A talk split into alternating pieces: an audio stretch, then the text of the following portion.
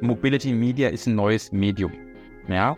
Und damit muss man sich erstmal zurechtfinden, wie messe ich Erfolg in einem neuen Medium, welche Targeting-Möglichkeiten gibt es. Das dauert noch ein bisschen. Ja? Aber ganz ehrlich, das war am Anfang von Programmatic genauso, das war am Anfang von, von Mobile Advertising auch so. Es hat ein bisschen gedauert, bis es dann wirklich durch die gegangen ist. Und so glaube ich auch, dass Mobility Media ein, ein ganz, ganz neues, super großes und spannendes Thema werden wird. Digitalexperten, der BVDW-Podcast vom Bundesverband Digitale Wirtschaft aus Berlin. Impulse, Netzwerk und Antrieb für den digitalen Markt. Hallo, herzlich willkommen zu Hashtag Digitalexperten, der BVDW Podcast. Mein Name ist Erik Hall, ich bin Owner, Founder der Digitalberatung Horse Off und ich freue mich wahnsinnig, Marc Greta im Podcast begrüßen zu dürfen. Herzlich willkommen, Marc. Schön, dass du dabei bist. Hallo Erik, freut mich dabei sein zu dürfen. Ja, und das ist auch eine ganz besondere Folge, weil wir haben einen Gast, der jetzt in den USA sitzt. Das hatten wir noch nie. Deswegen wäre es großartig, wenn du dich einfach nochmal unseren äh, ZuhörerInnen nochmal vorstellen könntest und nochmal kurz durch deine atemberaubende Vita uns führst und uns ein bisschen erzählst, was du in der Vergangenheit gemacht hast und vor allem, was du auch heute machst. Und darüber werden wir natürlich auch sehr detailliert heute im Podcast sprechen. Sehr, sehr gerne, Erik. Ja, tatsächlich, die meisten kennen mich noch wahrscheinlich äh, aus der alten Zeit von United Internet Media. Äh, damals hatte ich angefangen, äh, die Digitalkarriere, ähm, verantwortlich für das Produkt TGP. Auch das kennt vielleicht der eine oder andere noch. Hm. Äh, ich kenne es auch, ich war auch mal bei United Internet Media. Das genau, genau. genau. Ganz, wir, ganz, haben uns leider nicht, wir haben uns leider nicht getroffen, aber genau. Äh, richtig, ich war ein bisschen, glaube ich, vor dir. Ja, genau, genau. Ganz tolle Zeit, ne? Äh, damals einfach den, das Grundstein zu legen für für vieles, was heute noch relevant ist, ob das Thema jetzt äh, Zielgruppen-Targeting ist, ob das Thema ist First-Party-Data und so weiter.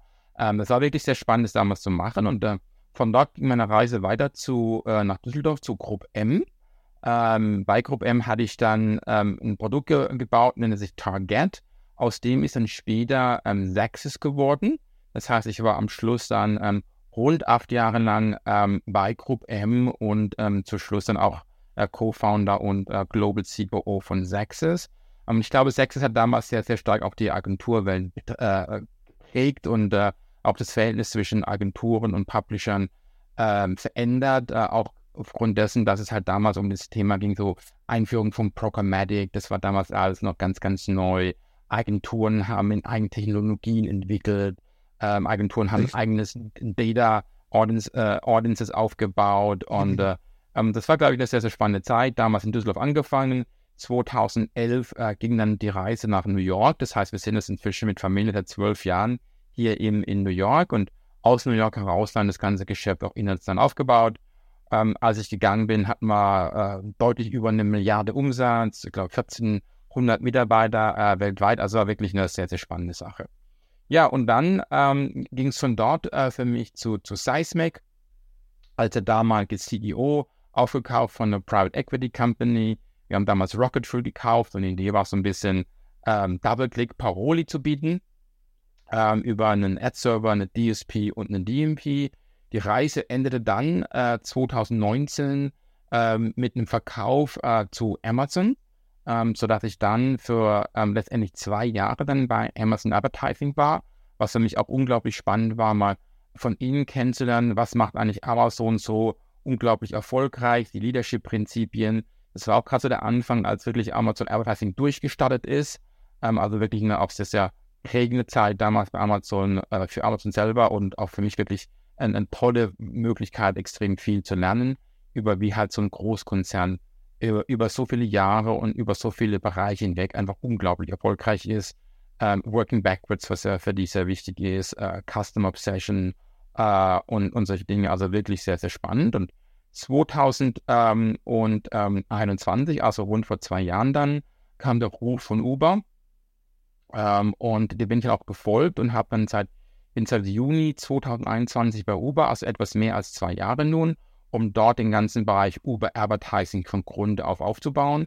Ähm, auch wieder super spannend ist für mich so ein bisschen die Kombination aus meiner Zeit aus, aus Sexes, äh, etwas aufzubauen innerhalb eines großen Unternehmens ähm, und gleichzeitig vieles von United Internet als auch, wie, auch, von Amazon, also die Publisher-Perspektive von United und gleichzeitig die ganze Datenreichhaltigkeit, die es eben bei Amazon gab. Und so versuche ich so ein bisschen das Beste aus der vergangenen Karrieren äh, mitzubringen und einzusetzen und halt über Advertising ähm, zum Wachstum ähm, zu verhelfen. Hm. Ja, ist schon großartig. So, wenn man das jetzt gerade nochmal so hört, wie du das so beschreibst, wir sprechen ja immer so schön von unserem Digital Advertising Ecosystem. Und wenn man so hört, wie die einzelnen Bestandteile da auch jetzt zusammenwirken und, und ähm, wie maßgeblich du im Grunde mit den Companies, bei denen du warst, das Ganze mitgeprägt und gestaltet hast. Du hast es gesagt, vor zehn Jahren ähm, oder vor über zehn Jahren, 2011, bist du mit deiner Familie in die USA gegangen. Und äh, ich finde es auch immer ganz schön, nicht nur so pure Business zu sprechen, sondern einfach auch mal so ein bisschen über, über, das, über das Leben. Und äh, ja, ich habe, ich kann mich erinnern, 2013 hast du, hast du einen Artikel in der Werbung und Verkaufen geschrieben. Also ich kann mich tatsächlich noch erinnern, ja, also obwohl schon sehr lange her ist, zehn Jahre nämlich. Und hast du so beschrieben, wie ist das Leben für euch jetzt in New York? Wie ist da die Arbeitswelt? Wie ist das einfach anders als in Deutschland und, und, ähm, und fand das spannend. Dachte auch immer, hat der Marc sich immer schon vorgenommen, ich, irgendwann gehe ich in die USA oder war das die Job Opportunity? Aber vielleicht kannst du mal so ein bisschen erzählen, so der American Way of Life von heute. Äh, was hat sich da verändert? Du hast in New York wahrscheinlich ja auch die Pandemie erlebt, also solche Dinge. Also ähm, ähm, vielleicht kannst du ein bisschen erzählen, wie es euch jetzt so geht in den USA und, und uns da ein bisschen so äh, ja, erzählen von der Familie Kreta in, in New York. Sehr, sehr gerne, ja. Also ganz ehrlich, wir haben nicht gedacht, dass wir so lange hier drüben bleiben. Es war mal gedacht, naja, vielleicht ein Jahr, vielleicht zwei Jahre, ne? Ähm, aber so kommt halt eben eines zum anderen. Und es war so ein bisschen äh, ein paar Dinge, die ich glaube ich, äh, die dazu geführt haben, warum wir noch so lange hier, hier drüben sind. Das eine, muss man ganz ehrlich was sagen, ist einfach die beruflichen Möglichkeiten. Die sind halt nun mal einfach in New York einfach äh, vielfältiger, spannender und einfach auch größer hier. Man USA denkt man halt größer, man denkt gleich äh, weltweit und ähm, das war einfach spannend, dann halt eben Sexes global auszubauen ähm, und dann auch Seismic, Amazon und Uber halt einfach in globalen Rollen zu sein und die Verantwortung zu haben, nicht nur für ein, ein Land, sondern eben auch für, für äh, einen riesigen, riesigen Bereich. Und das ist, glaube ich, beruflich gesehen einfach spannend, ähm, auch zu sehen, dass man halt auch da wirklich äh, äh, ganz, ganz vorne ist in vielen Dingen. Kommt halt nun mal noch vieles aus USA, gerade im digitalen Bereich. Und da vorne mit zu sein, mitprägend zu sein, ist einfach beruflich ähm, sicherlich sehr herausfordernd. Ähm, die Stadt selber New York ist, glaube ich, ist ja nicht USA. Also äh, du kannst mich jetzt nicht wirklich über USA befragen, wenn ich ganz ehrlich bin, weil wir leben, glaube ich, in New York schon zu dem internationalen äh, Mikrokosmos, wo eigentlich alles möglich ist, wo du jeden Tag mit ganz unterschiedlichsten Kulturen einfach ähm, ähm, zusammenarbeitest und auch im privaten Umfeld zusammenkommst. Und das, glaube ich, ist auch unglaublich spannend. Das ist auch schön für unsere Kinder zu sehen. Wir haben jetzt zwei Kinder, die sind zwischen 9 und 14 ähm, wie ähm, einfach äh, es für die ist, einfach in so einem äh, großen kulturellen Umfeld ähm, einfach aufzuwachsen, umzugehen und äh, ja, einfach, ich glaube ich, äh, flexibel zu sein, offen zu sein äh, für unterschiedliche Themen. Ähm, ist sehr, sehr spannend. Gleichzeitig muss ich sagen, verbringen wir auch immer den Sommer ganz gern äh, in Deutschland bei Freunden und Familie. Und es ist auch so ein bisschen das nach Hause kommen, das Fallen lassen, die Probleme ein bisschen so in New York, den Alltag in New York äh, zu lassen. Und das, glaube ich, Spannende ist für uns auch wirklich dieses, diese, diese Brücke von sowohl Deutschland im Sommer als auch dann das eigentliche Leben, die Schule, Arbeiten in den USA. USA selber hat sich, glaube ich, in den letzten zehn Jahren natürlich schon sehr, sehr stark verändert. Auch da sieht man hier die Polarisierung, gerade im politischen Bereich, extrem. Ähm, aber im beruflichen Bereich, muss ich sagen, ähm, hat sich eigentlich doch gar nicht so viel verändert. Also immer noch dieser dieser Glaube, dass man vieles erreichen kann, diese Positivität, dieses, man kann es aus eigener Kraft schaffen, man kann einfach erfolgreich sein, wenn man entsprechend hart arbeitet. Äh, man, man ist, äh, hat immer das Glas halb voll, nie halb leer. Und diese Positivität und dieses, wir machen es, wir können es, wir kriegen es hin, ähm, glaube ich, auch gerade in solchen herausfordernden Zeiten, die wir jetzt gerade haben, ob es wirtschaftlich ist, ob es politisch ist, ob es äh, mit die ganzen Herausforderungen, die wir gerade konfrontiert sind, dieses, dieses Positive, wir können es wir können's schaffen, ich glaube, es ist ein, ein, großer Unterschied zu dem, was man, glaube ich, heutzutage auch gerade in Deutschland hört, wo ich so das Gefühl habe, wenn ich mit Freunden spreche, dass das Glas eher doch mal halb leer ist und man eher äh, von einem negativen Thema zum nächsten springt. Das ist Gott sei Dank in den USA äh, nicht da und ich glaube, das ist auch das Schöne, ist es dieses motivierende, äh, positive, ansteckende. Ja, und ich glaube, das macht wirklich viel, viel aus. Ähm, auch wenn natürlich tagtäglich New York auch brutal anstrengend sein kann und äh, man sich auch mal in, in der Wohnung halt sich mal wundern, warum das Wasser mal braun ist oder mal der Aufzug mal stecken bleibt, ja, also äh, äh, Hightech äh, ist ein bisschen anders. Ja. Äh, aber dennoch, aber die, die Grundeinstellung ist einfach äh, viel positiver und das ist, glaube ich, schon sehr, sehr angenehm und ja. schön. Ah, das ist toll. Ich durfte das auch schon erfahren, also in New York zu arbeiten und das ist einfach, es zieht wahnsinnig viel Energie, gibt aber auch viel Energie. Und ähm, aber ab und Richtig, zu mal ein genau. bisschen rauszukommen und mal ähm, einfach mal durchzuatmen, das, das tut ab und zu ganz gut. Und äh, ja. ja, und ich glaube man sieht einfach neue Dinge, zum Beispiel auch in unserem Bereich des äh, äh AI oder K äh, KI, ja. Das sieht man halt erst einmal als, als Chance, als, als, als, als etwas Positives, etwas, was, mit dem man was Neues gestalten kann. Ja, es verändert und Veränderung heißt immer, dass manche Dinge anders werden und das mag auch vielleicht ein bisschen bedrückend und beängstigend sein, aber man sieht halt erstmal als Chance, was Neues aufbauen zu, äh, zu können, neue Dinge äh, angehen zu, zu gehen. Und das, das Positive ist einfach das, was einem ja, ja. einfach die Energie gibt, ähm, ja. Genau. Nicht die German Angst, sondern wir wollen jetzt sprechen über diesen Innovationsgeist auch in den USA und eben auch über, über, über Advertising. Ich finde es ganz interessant, du hast es gerade ja auch nochmal gesagt, also wenn wir auch zurückblicken, das Thema Geotargeting ist nichts Neues. Äh, Location-Based Marketing, ähm, äh, dass man von Polygonen spricht, ähm, Footfall-Analysen, diese ganzen ähm, Begriffe, die sind uns schon ewig ein Begriff, ja. Aber im Grunde ist es so, dass, äh, dass natürlich jetzt auch bei Uber Advertising ihr das einfach nochmal ähm, neu, neu definiert, die Innovation mit reinbringt, die Möglichkeiten, ähm, ähm, einfach mit Big Data auch zu arbeiten und mit einer Plattform und mit Voraussetzungen, die einfach auch mit sich bringt.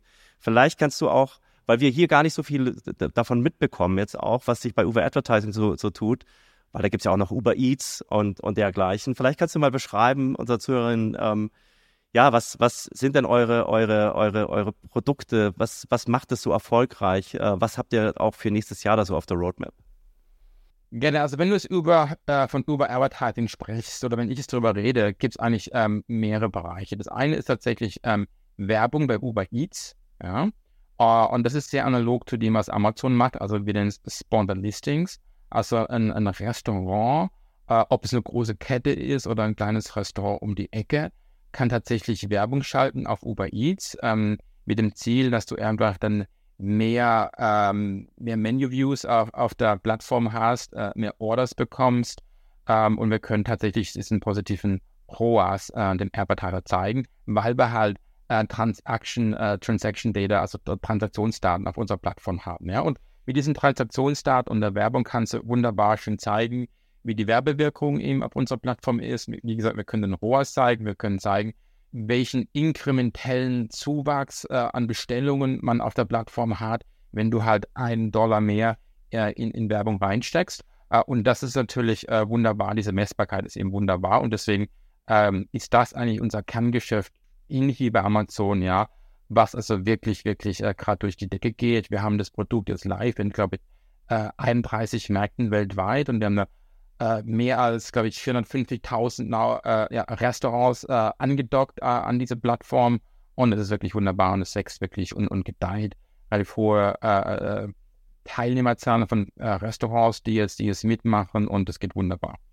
Aber das spricht mhm. halt eben nur einen kleinen Prozentsatz quasi von, von Werbegeldern an. Wirklich dieser Performance-Werbegeld oder diese Transaktionsdaten im letzten Moment jemandem den Nudge zu geben, tatsächlich das, das eine oder andere Produkt auf unserer Plattform zu, zu bewegen. Das heißt für uns ähm, Wachstumsmöglichkeiten, indem wir jetzt eher in den Mittel- und Upper-Funnel gehen, also sprich äh, mit, mit Branding-Produkten, Video äh, ist eine Idee auszurollen, um halt einfach äh, Kunden auch Geschmack zu machen, ja, über Video mal ein anderes Restaurant auszuprobieren, vielleicht mal eine andere Küche auszuprobieren. Ähm, und das ist sicherlich ein Investment, wo wir gerade dran sind für, für das nächste Jahr. Im zweiten Bereich, und auch das kennt man in, in Deutschland relativ wenig, ähm, dass man über die Uber Eats Plattform jetzt auch mehr und mehr ähm, Lebensmittel und andere Produkte ähm, bestellen kann, ähm, die halt in kürzester Zeit geliefert werden. Und das gibt uns jetzt die Möglichkeit, äh, ganz neue Werbetreibenden anzugehen. Ja, also die die Pepsis, die Coca-Colas, die Procter Gambles, die Unilevers, die halt Lebensmittel eben über unsere Plattform auch verkaufen können, die äh, mhm. erschließen wir gerade aktuell als eine ganz, ganz neue äh, Werbegruppe. Ähm, und das ist natürlich für uns spannend, weil das jetzt tatsächlich rein inkrementales Budget ist, äh, an dem wir rangehen. Ähm, und, und wie gesagt, halt super spannend für uns. Und da sind wir zwar am Anfang, aber da ist, glaube ich, auch der, das Wachstumspotenzial, glaube ich, sogar noch größer wie auf der, auf der Restaurantseite, weil einfach der Prozentsatz, den diese Werbetreibenden investieren in, in Marketing höher ist, relativ gesehen zu Restaurantpartnern. Und deswegen glaube ich, ist da eine große, große quasi Wachstumsmöglichkeit. Das Ganze ist quasi auf der, auf der Uber Eats-Seite, auf wie wir das Uber Delivery, wie wir das nennen, ja. Und dann gibt es auch noch einen zweiten Bereich und der ist vielleicht sogar noch spannender für die Zuhörer. Das ist nämlich das, was wir auf der Mobility-Seite machen. Und wenn du es auf die Mobility-Seite schaust, dann haben wir drei ähm, Möglichkeiten, Werbung zu schalten. Das eine ist mal in der Mobility-App selber. Also sprich, ich habe den Erik, der jetzt vielleicht gerade in New York angekommen ist, am Flughafen und ein Uber nimmt, Uber ähm, zu besuchen. Das heißt, ich weiß, wo Erik jetzt gerade ist. Ich weiß, wo Erik hingeht. Ich weiß auch, wo Erik in der Vergangenheit war, indem er Uber genutzt hat. Und ich weiß auch, was Erik auf der Uber Eats-Seite äh, konsumiert. Und ich kann halt eben all das nutzen, um Werbung ähm, zu schalten. Und das Spannende halt eben ist hier, und da ist auch der Unterschied zu, sagen wir, sozialen Plattformen oder zu Search-Plattformen. Ich ja. weiß, was Menschen in der Offline-Welt machen, also draußen im Freien machen, wo sie hingehen, ja. Und Erik ist halt vielleicht jetzt gerade auf dem Weg zu einem Büro oder Peter ist es gerade auf dem Weg zu einem Walmart oder ähm, Elisabeth ist es gerade auf dem Weg zum Gym, ja. Ähm, und das ist natürlich super, super spannend, ja. Ob es Nike ist, die Werbung, der Werbung schalten kann, wenn jemand auf dem Weg zum Gym ist, ein Coca-Cola, wenn jemand auf dem Weg zum Kino ist, ja. Also wirklich super äh, relevante Daten und eine ganz, Art, eine ganz neue Art, Werbung äh, eben zu schalten. Das Ganze quasi jetzt auf der, der Rider-App-Seite. Dann haben wir jetzt äh, gestartet in sechs oder sieben Städten hier mhm. in den USA ähm, Screens innerhalb im, im, Auto drin, auf der Rücksitz. Ja, also hier ist die Idee, du hast jetzt äh, einen großen Bildschirm, kannst Videowerbung zeigen. Wieder wissen wir, wo die Reise hingeht, wie lang die Reise ist, wer im Auto sitzt und so weiter. Und es gibt uns die Möglichkeit, ein bisschen CTV-Dollar ähm, ähm, zu ziehen aus anderen Kanälen. Super, super spannend. Gerade wenn man bedenkt, dass typischerweise in äh, den USA zumindest äh, eine durchschnittliche Uber-Fahrt ungefähr 20 Minuten ist. Hast also 20 Minuten die Möglichkeit, wo jemand sich gemütlich äh, im Auto ähm, ähm, sich gemütlich macht. Äh, normalerweise quasi äh, nicht irgendwie rumrennt und beschäftigt und macht, einfach mal ein bisschen laid back ist, captivated audience ist und du kannst wirklich über 20 Minuten wunderbare Geschichten erzählen und, und einfach Werbung wirklich ganz anders auch ähm, positionieren dem, dem, dem, ähm, ja, dem Menschen im Auto gegenüber. Aber ganz spannend.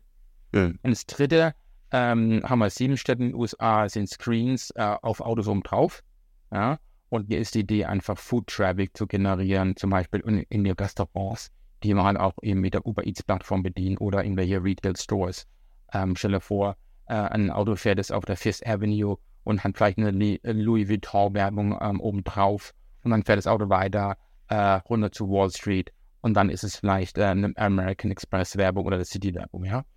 Ähm, also sprich, wir haben auf der Uber Eats Seite zwei, äh, zwei Werbeplattformen, einmal für Restaurants einmal für ähm, CBG-Advertisers und dann auf der Delivery auf der Mobility-Seite ja, haben wir ja. die Rider-App, äh, In-Car, in, in, in Screen Car-Tops und, und, und die Screens auf dem, auf dem Auto oben drauf. Und somit haben wir wirklich fünf unterschiedliche Plattformen, sozusagen, die wir äh, mit der einheitlichen Zielgruppenbasis ähm, bespielen, wo wir wissen, was sie tun ähm, und wo wir wissen, wo sie sich äh, gerade befinden. Also wahnsinnig viel Innovationen, also ob es jetzt der Screen ist, der jetzt neu ist, die Daten, die verwendet werden. Und das alles äh, entwickelt über den Zeitraum auch, seitdem du da bist, ähm, in den letzten zwei Jahren? Oder was, was ähm, waren so die Dinge, die ja, du auch in den letzten genau. zwei Jahren so stark auch vorangetrieben hast? Oder äh, das ist ja auch immer interessant, was wie funktioniert. Ne? The, the, proof, uh, genau. the proof of the pudding is in the eating, wie man so schön sagt. Und das stellt sich dann auch heraus, was funktioniert gut und was funktioniert vielleicht auch weniger gut, äh, wenn das alles in so einem kurzen Zeitraum auch gerade im Launch ist oder, oder schon als, als etabliertes Produkt vielleicht auch schon länger irgendwie angeboten wird. Ich bin ja vor etwas mehr als zwei Jahren angefangen bei, bei Uber und im Prinzip in diese letzten zwei, zwei, zweieinhalb Jahren ist eigentlich das ganze Geschäft aufgebaut worden und ähm, wir wollen nächstes Jahr ähm, eine Milliarde in Umsatz realisieren und sind auch wirklich guter Dinge, ähm, dass wir das schaffen werden der Vorteil ist natürlich, äh, wenn du mit Uber unterwegs bist, du hast dann schon das global, den globalen Scale. Du hast ein großes Land, USA, du hast große Länder wie äh, Frankreich, äh, England. Äh, wir sind sehr, sehr groß in Brasilien, in Mexiko, ähm, haben äh, eine Marktführerschaft auch in Ländern wie Australien. Dann gibt es Taiwan, Japan. Also das Schöne ist halt, du hast gleich einen Scale, wenn du etwas aufbaust mit einer Uber-Brand im, im Background. Und damit geht es natürlich relativ ähm, schnell. Und ja, du hast schon recht, natürlich, manche Dinge wachsen schneller. Also Spawner Listings, äh, wie gesagt, ist, geht wahnsinnig durch die Decke. Andere Bereiche sind ein bisschen langsamer. Gerade das, das Thema Mobility äh, ist äh, zwar sehr, sehr spannend für alle Werbetreibenden mhm. und für die Agenturen, aber man sieht schon noch so ein bisschen eine gewisse Zurückhaltung, weil halt Mobility Media ist ein neues Medium. Ja, und damit muss man sich erstmal zurechtfinden, wie messe ich Erfolg in einem neuen Medium, welche Targeting-Möglichkeiten gibt es. Das dauert noch ein bisschen, ne? aber ganz ehrlich, das war am Anfang von Programmatic genauso, das war am Anfang von, von Mobile Advertising auch so. Es hat ein bisschen gedauert, bis es dann wirklich durch die gegangen ist und so glaube ich auch, dass Mobility Media ein, ein, ganz, ganz neues, super großes und spannendes Thema werden wird. Ja. Aktuell in den USA spricht noch jeder von Retail Media Networks, ja, also jeder möchte in den USA gerade ein Retail Media Network aufbauen das haben wir mit Uber Eats geschaffen, deswegen läuft es auch so gut. Aber ich glaube, dann danach kommt eigentlich das Thema Mobility Media. Das ist für mich so das, das nächste große Thema, ähm, wo ich auch glaube, mit Uber äh, durchaus vorrangig eine Rolle spielen zu können. Mhm. Es ist ja auch so, also das ist ähnlich wie bei uns ja, das Thema Retail Media ist in aller Munde, auch im BVDW, wir sind ja im BVDW-Podcast, haben wir auch ähm, Anfang oder Ende letzten Jahres den sogenannten Retail Media Circle gegründet, wo die ganzen großen Retail Media Companies zusammen gefunden haben, um diese, diese, diesen neuen Bereich eigentlich weiterzuentwickeln und, und ähm, also ein bisschen als Pendant zum Online-Vermarkterkreis, wo die ganzen großen Medienhäuser vertreten sind im BVDW, gibt es jetzt eben den, den RMC. Und da gibt es sehr viele Parallelen oder wie du es ja auch gerade beschrieben hast, ne? Es ist, ist ähm, ähm, die ganze Potenziale, First-Party-Data, die zur Verfügung steht, diese ganze Opportunity, Non-Endemic Customers anzusprechen, neue Screens, die mit dazukommen. Aber auch in dem Retail-Media-Bereich ist das natürlich auch gerade erst, ähm, also in Deutschland zumindest, ähm, äh, am Entstehen. Ja, noch sehr viel da muss noch sehr viel auch ähm, an Technologie mit reingenommen werden, sehr viel an Kompetenzen aufgebaut werden, Teams aufgebaut werden. Aber es ist so ein so, ein, so eine Parallelwelt, die gerade am Entstehen ist und die natürlich auch diese gigantischen Wachstumsprognosen eben auch äh, aufzeigt, global, aber auch für den deutschen Markt sieht das eben auch so aus. Und, und äh, ja, Mobility Media, das, das äh, nächste Thema, was ja perfekt auch mit Retail Media ineinander greift, die man bei euch eben auch sieht. Genau. Wobei Retail Media, was ich, was man in den USA halt schon sieht, ist, A, ist so in den USA so die Frage, naja, von den 100 Retail Media Networks, die heute entstehen, werden wahrscheinlich am Schluss vielleicht fünf vor zehn nur überleben. Und alle werden wieder zurückgehen. Ja, das ist ähm, einfach Circle of Life sozusagen. Ja, und auch viel daran, dass dann mhm. viele Retail Media Tracks nicht unbedingt First Pie Data haben, die wirklich für den Werbetreibenden ja. so differenzieren und unique sind, dass man die unbedingt haben muss. Viele haben einfach nicht äh, die Reichweite und die Frequenz, um wirklich als mhm. einzelner äh, Bestandteil eines Mediaplans Rechtfertigung zu finden, weil hm. jeder einzelne Line-Item in dem Mediaplan bedeutet ja mehr Komplexität und mehr Aufwand. Und das machst du nur dann als Werbetreibender, hm. wenn du auch vernünftig dort Geld ausgeben kannst. Und das heißt wiederum, du musst Regional Frequency haben. Viele haben das nicht. Viele, hast du auch gerade erwähnt, viele Retail Networks haben keine Teams bisher, haben auch gar keine ähm, ja. Beziehungen zu Advertisern. Und da einfach eine eigene Salesforce aufzubauen, ist nicht einfach, aufwendig und kostet Zeit und Geld. Technologie, wie du gesagt mhm. hast, ist, eine, ist, immer noch ein großes Thema und auch da, äh, viele wollen ja. vielleicht auch die Technologie im Hause selber bauen. Wir schätzen ein bisschen, wie komplex das ist. Ja? Ähm, und äh, werden dann kurz oder lang dann doch wieder eher eine Partnerschaft-Solution dann angehen.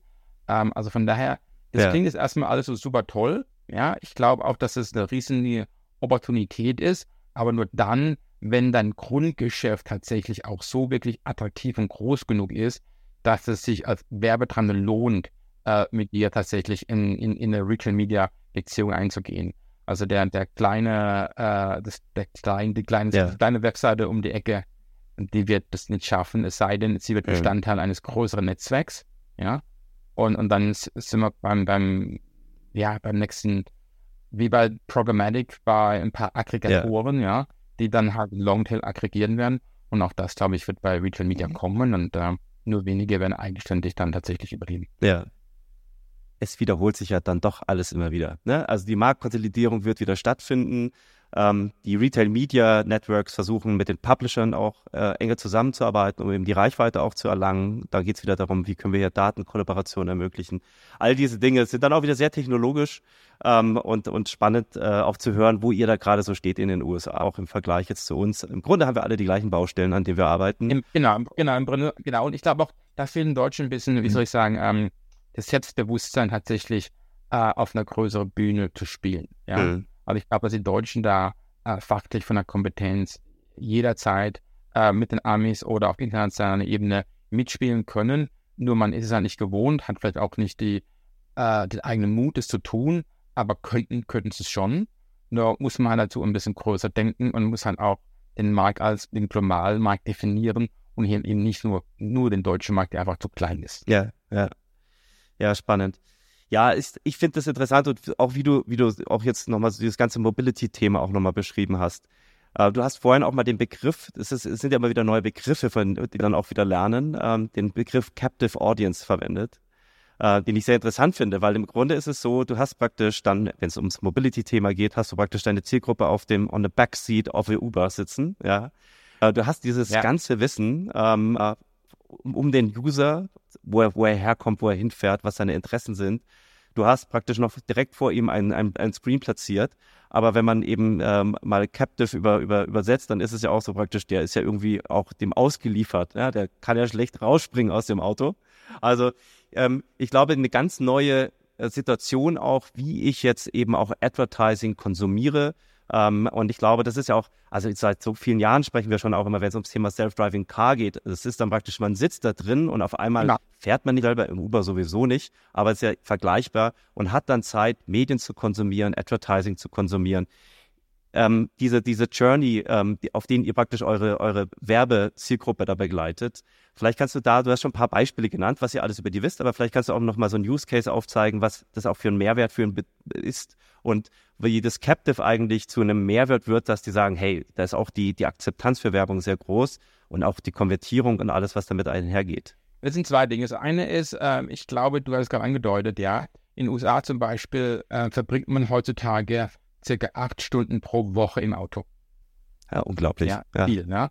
Äh, ja. Acht Stunden häufig immer noch hinterm Lenkrad und in Zukunft hm. halt aber eben halt nicht mehr selbst fahrend. Sonst das Auto wird halt eben selber gefahren, ob es selbst Driving ist oder tatsächlich ein, ein Uber-Treiber das macht. Allerdings, das, was bleiben wird, sind, sind immer noch die acht Stunden. Das heißt, du hast mhm. tatsächlich in der Zukunft acht Stunden mhm. im Auto Zeit, dich mit anderen Dingen zu beschäftigen und damit wirst du Content konsumieren. Und der mhm. Content kann es halt eben sein, dass du vielleicht deinen Netflix-Show äh, äh weiterschaust im Auto, ja, äh, oder auf Social, äh, Social Media Netzwerken rumsurfst oder halt eben auch dann äh, dich mit relevanter Werbung beschäftigst, ja. Mhm. Und das Auto mhm. wird am Schluss letztendlich das nächste äh, Wohnzimmer werden und der Screen im Auto wird das nächste, der nächste, nächste Fernsehgerät werden, ja. Und das, glaube ich, ist für mich das Spannende. Deswegen haben wir auch äh, investiert in das Thema In-Car-Tablets, weil, wie gesagt, ich glaube, dass dieses der nächste TV-Screen werden wird und das Auto halt eben das nächste äh, äh, Wohnzimmer werden wird. Mhm. Und damit kannst du halt natürlich in dem Auto extrem viel machen. Ja, also angefangen von, hey, äh, was viel bei uns machen, ist Entertainment. Also wir haben viele Entertainment-Kunden, also so die, die Paramounts, die Disneys, die Amazon Primes, die Werbung schalten, weil halt jemand Zeit hat, mal zwei, drei Minuten sich einen spannenden Trailer anzuschauen. Das hast du normalerweise auf Social Media ja nicht. Ja. Diese Aufmerksamkeit bei Social Media sind vielleicht fünf Sekunden, vielleicht sechs Sekunden, vielleicht sieben Sekunden, aber keine zwei Minuten. Ja? Äh, in einem Auto hast du aber die Zeit, dir mal gemütlich zwei Minuten Trailer anzuschauen. Wir haben äh, gerade im Bereich äh, CBG mit, mit Coke und mit anderen ähm, das Thema Gamification von, von Werbung gemacht. Ja, also du kannst dann halt in, in ein Spiel spielen, äh, dich dann implizit mit der, mit, der, mit der Marke beschäftigen und am Schluss kriegst du vielleicht einen Voucher, den du runterladen kannst und wenn du dann auf dem Weg zum Walmart bist, kannst du ihn dann, dann gleich einlösen, mhm. ja. Also Gamification ist, ist ein großes Thema. Äh, Coupons, Offering, Vouchers ist ein anderes Thema, ja. Ich weiß ja, du bist auf dem Weg zum Kino, ich weiß, du bist auf dem Weg äh, zum, zum Flughafen, auf dem Weg zum Hotel, vielleicht das erste Mal in Paris, ja. Äh, und damit funktioniert das Thema äh, Vouchers, Offers natürlich auch hervorragend. Also da kann man, glaube ich, relativ viel eigentlich machen mit, mit neuen Werbemitteln, mit Interaktivität, mit, mit auch Wert, die du dann dem Nutzer mitgeben kannst, wenn er die, wenn er die Werbung dann konsumiert, bis hin zu, hey, schau dir die Werbung an und dann kriegst du vielleicht mal 5 Dollar off für deine nächste Uber-Fahrt, mhm. ja. Also da kann man ganz, ganz, ganz viel machen. Ähm, und wie gesagt, das Spannende bleibt halt eben, ich weiß, auf welchen Fahrten der, der Nutzer unterwegs ist. Ich weiß, wo er hinfährt. Ich weiß, ob er häufig ins Theater geht, ob er häufig äh, zum Flughafen geht, ob er häufig auf der Fifth Avenue ist. Und es sind einfach unglaublich spannende Daten, die halt eben für die Advertiser unglaublich mhm. relevant sind. Jetzt ist es ja auch so, so wie du es gerade beschreibst, es gibt bestimmt ja auch kulturelle Unterschiede. Also du hast ja auch vorhin beschrieben, in wie vielen Ländern ihr aktiv seid. Ja. Und wenn ich mir jetzt so überlege, wie, wie verhält sich denn der Franzose hinten im Uber versus dem Inder versus dem Amerikaner, ich glaube, da gibt es schon Riesenunterschiede. Die einen sagen Lean Back und jetzt schaue ich mir irgendeinen Film an, die anderen sind immer noch am, am, am Tippen ähm, und, und, und arbeiten ihre Sachen ab. Ähm, diese diese ähm, äh, Unterschiede, fließen die, könnt ihr die irgendwie mit aufnehmen? Fließen die auch in, in eure Produkte ein? Du hast mhm. gesagt, ihr habt so Testmärkte ja, ja. auch, in denen, wir, in, in, denen ihr arbeitet. Genau, also das gibt es die Unterschiede auch aus. Was Uber eigentlich ist, ja, in einem Markt ist, äh, ist sehr unterschiedlich, auch welche äh, Modalitäten es gibt. Also jetzt mit vier Rädern, zwei Rädern, drei Rädern, ja, mit Bus und so weiter. Da gibt es ganz, ganz viele Unterschiede pro, pro Land natürlich, ja. Ähm, ja. Oder auch was du isst, die Küchen und so weiter sind ganz unterschiedlich. Wie das Essen ausgeliefert wird, ist jetzt sehr unterschiedlich. Da gibt es sehr, sehr viele Unterschiede. Und das macht auch, glaube ich, ein bisschen das Spannende eigentlich an Uber aus. Ähm, was aber spannend war und für mich auch Neuland war in der Form, als ich äh, bei Uber angefangen hatte, ist, dass bei Uber man extrem großen Wert legt auf A-B-Tests. Ja? Also alles wird quasi per A-B-Test erstmal ähm, getestet, mhm. ja. Okay. Jede, jede kleine Änderung wird erstmal getestet, um zu schauen, welche äh, Auswirkungen hat es auf den, auf den Konsumenten. Und wenn es positiv ist, ist es ausgerollt. Wenn nicht, probiert man was anderes raus. Und das iterative Lernen, ja, ist sicherlich äh, ein großer äh, Erfolgsbestandteil, warum das Unternehmen halt so erfolgreich war, weil man halt kontinuierlich halt lernt, lernt, lernt und kontinuierlich halt verbessert, immer auf Basis dessen, welche Feedback-Schleife und Rückmeldung bekommst du vom Nutzer. Und natürlich nutzen wir das auch bei Werbung, ja, dass wir bei Werbung auch permanent A-B-Tests machen, schauen, welche Werbeformate funktionieren, welches Targeting funktioniert und so weiter. Ähm, und ähm, das ist, glaube ich, super spannend. Und ich glaube aber auch da wird AI oder KI noch sehr, sehr viel uns helfen, noch schneller zu lernen, noch mehr quasi auf den individuellen Nutzer eingehen zu können und damit einfach die Werbung noch relevanter machen zu können, personalisierter machen zu können. Und ich glaube, das ist nochmal eine ganz große Geschichte, die, ähm, wo wir gerade am Anfang sind, gerade wenn es um das Thema Creatives geht, ja, also im Thema Daten, Audience mhm. Targeting mhm. können wir schon extrem viel machen. Ja. Und dennoch ist es so, dass man letztendlich äh, jede Mikrosegment dann doppelt und mehr oder weniger das, das gleiche Werbemittel zeigen. Und ich glaube, AI kann da in Zukunft extrem viel verbessern und ja. aber dann tatsächlich das gesamthaftlich verstärkt personalisieren und damit einfach mehr Werbe, mehr Werbewirkung erzielen, aber auch mehr Werbenutzen für den, für den Endkonsumenten bereitstellen. Mhm. Ja, ich glaube, AI ist natürlich jetzt alle das, die, das, das mhm. große Thema. Wie können wir das implementieren? Ähm, ähm, und, und wie können wir daraus Business Cases machen? Ja, also das hat so wahnsinnig an, an Geschwindigkeit zugelegt durch die Generative AI. Also AI gibt es auch, glaube ich, solange wir irgendwie in unserem Business sind, in einer Form, in unseren Produkten. Also Machine Learning und künstliche Intelligenz sind auch nichts Neues, aber ich glaube, es ist, ähm, wir sind jetzt eben gerade an der, an der Schwelle, dass, dass äh, wir daraus noch so viel ziehen können und tatsächlich am Anfang einer unglaublich spannenden Entwicklung. Und äh, gerade bei so einer globalen Organisation bei euch ist das natürlich spannend, mit wie viel Daten ihr da auch arbeiten könnt. Ähm, aber genau, aber dieses, diese, diese Sichtweise auf Daten und, und, und, ähm, und die globalen Märkte, da hätte ich noch eine Frage an dich auch nochmal aus, aus, aus Sicht eines, eines BVDW-Vertreters im Gespräch mit jemand aus den USA finde ich das natürlich spannend. Ähm, wenn ihr jetzt aus Uber-Sicht ähm, euch die einzelnen Märkte auch anschaut, ähm, wir Europäer sind ja bekannt für unsere Regulatorik. Ja, also ähm, äh, Brüssel ist fleißig. Äh, es gibt sehr viele neue Acts aus, Flüsse, äh, aus sehr viele neue Acts aus Brüssel, auch den AI Act. Ähm, ähm, und Und teilweise werden wir gefeiert dafür. Ne? Es gibt sehr viele Leute, die sagen, GDPR, die DSGVO, das ist sehr positiv. Es wird auch in den USA teilweise adaptiert, in, in einzelnen Staaten. Ähm, in, den, in Kalifornien gibt es das CCPA und dergleichen. Gleichzeitig äh, schießen wir uns natürlich auch durch die Regulatorik oder unsere Überregulatorik natürlich auch immer ein bisschen ins eigene Knie, ähm, weil wir dann eben auch unattraktiv für bestimmte globale Player auch werden. Also nur als Beispiel, fällt mir ein, eben Meta, Instagram mit Threads, ähm, dieses, dieses X äh, beziehungsweise Twitter Konkurrenzprodukt, das gibt es in Europa nicht. Ja? Und das ist eine der großen Erfolgsstories auch. Aus, aus eurer Sicht bei Uber, ähm, unter der Gesicht, den Gesichtspunkt ähm, äh, Regulatorik, äh, Datenschutz und die vielen Märkte, in denen ihr unterwegs seid, wie ist, wie ist euer Blick auf Europa? Wie ist euer Blick auf Deutschland? Also, du hast eigentlich genau äh, wunderbar zusammengefasst. Ja, auf der einen Seite ist natürlich Hut ab, was man da macht im Sinne von Datenschutz. Und da kann sicherlich, äh, kann USA viel davon lernen. Kalifornien hat damit ja angefangen, da was zu übernehmen. Und da, glaube ich, kommt auch noch mehr in anderen äh, Staaten. Also da ist durchaus Hut ab, äh, was man da einfach gemacht hat aus Konsumentensicht und wie, der, wie man Custom Obsessed eigentlich hier ist.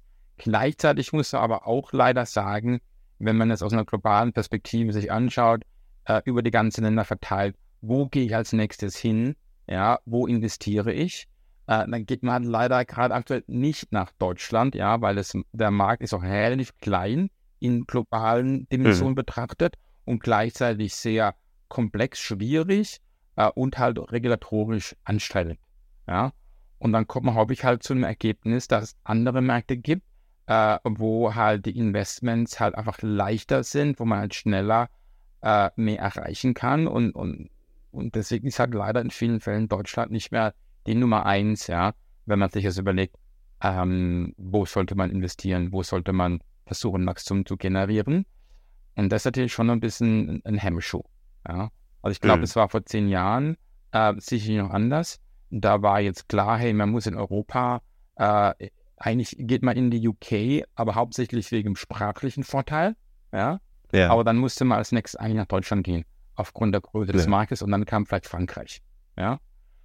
Äh, und heutzutage sagt man sich über, oh, dann gehen wir doch vielleicht mal eher nach, was weiß ich, Brasilien, nach Indien, ja, nach Australien und so weiter, äh, was einfach leichter ist. Ja. ja, klar. Und weil sich natürlich diese Märkte auch extrem weiterentwickelt haben. Also auch von, also einfach, sagen wir mal, die, die, die Nutzer, ja, also auch in, in, als spannende Zielgruppe, ähm, und, und dann eben auch, sagen wir mal, die, die, wie schnell Technologien adaptiert werden und wie unkompliziert das natürlich auch genau, ist. wie groß auch die Märkte sind und wie, gesagt, also, und wie groß die Märkte sind. Wie groß ja, ja, klar. Und da ist ja, halt klar. in Deutschland halt relativ klein. Also ja, ja. Auf Deutsch tut mir das schwer äh, leid zu sagen, das tut mir, fällt mir schwer, aber die Realität ist es halt nun mal einfach so. Und, und äh, wenn dann nochmal jedes Land in Europa eine eigene Wurst macht, dann wird es umso schwieriger. Ja, ja, klar. Ich glaube, wir haben da einige Hausaufgaben zu tun. Äh, unsere Politik ähm, äh, weiß wahrscheinlich, ob der Aufgabe ähm, und tut sich auch da etwas schwer.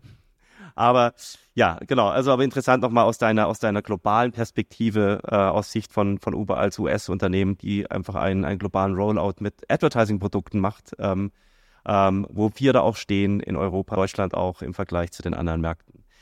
Ähm, was, was mich noch wahnsinnig interessieren würde, auch, auch nochmal so aus, aus deiner persönlichen Perspektive. Ähm, ist ja besonders spannend. Du, du bist schon so lange jetzt in den USA und zehn Jahre würde ich sagen, ist schon eine lange Zeit, um, um, um äh, da richtig tief einzutauchen. Gleichzeitig kennst du natürlich auch das, das, äh, die deutsche Digitalwirtschaft auch noch äh, nur zu gut, weil du auch sehr lange Zeit hier verbracht hast, natürlich auch immer noch Kontakt hast, auch zu vielen Leuten hier in Deutschland. Ähm, mhm wenn du, wenn du so mal überlegst, wo können wir denn etwas von den USA lernen, aber vielleicht, wo können die auch was von uns lernen? Äh, so als, als, als, als, ähm, als Tipp von Marc Reter mal hier so an, an unsere BVDW-Audience. Ähm, was, was siehst du, ähm, wo stehen wir uns vielleicht im Weg, äh, was machen wir besonders gut und wo können wir von euch auch lernen? Ich glaube, ich habe damals vor, äh, vor zehn Jahren in dem MDU gesagt, das Schöne ist, man kann so die Kombination nehmen aus ähm, dem Verkaufstalent der Amerikaner mhm.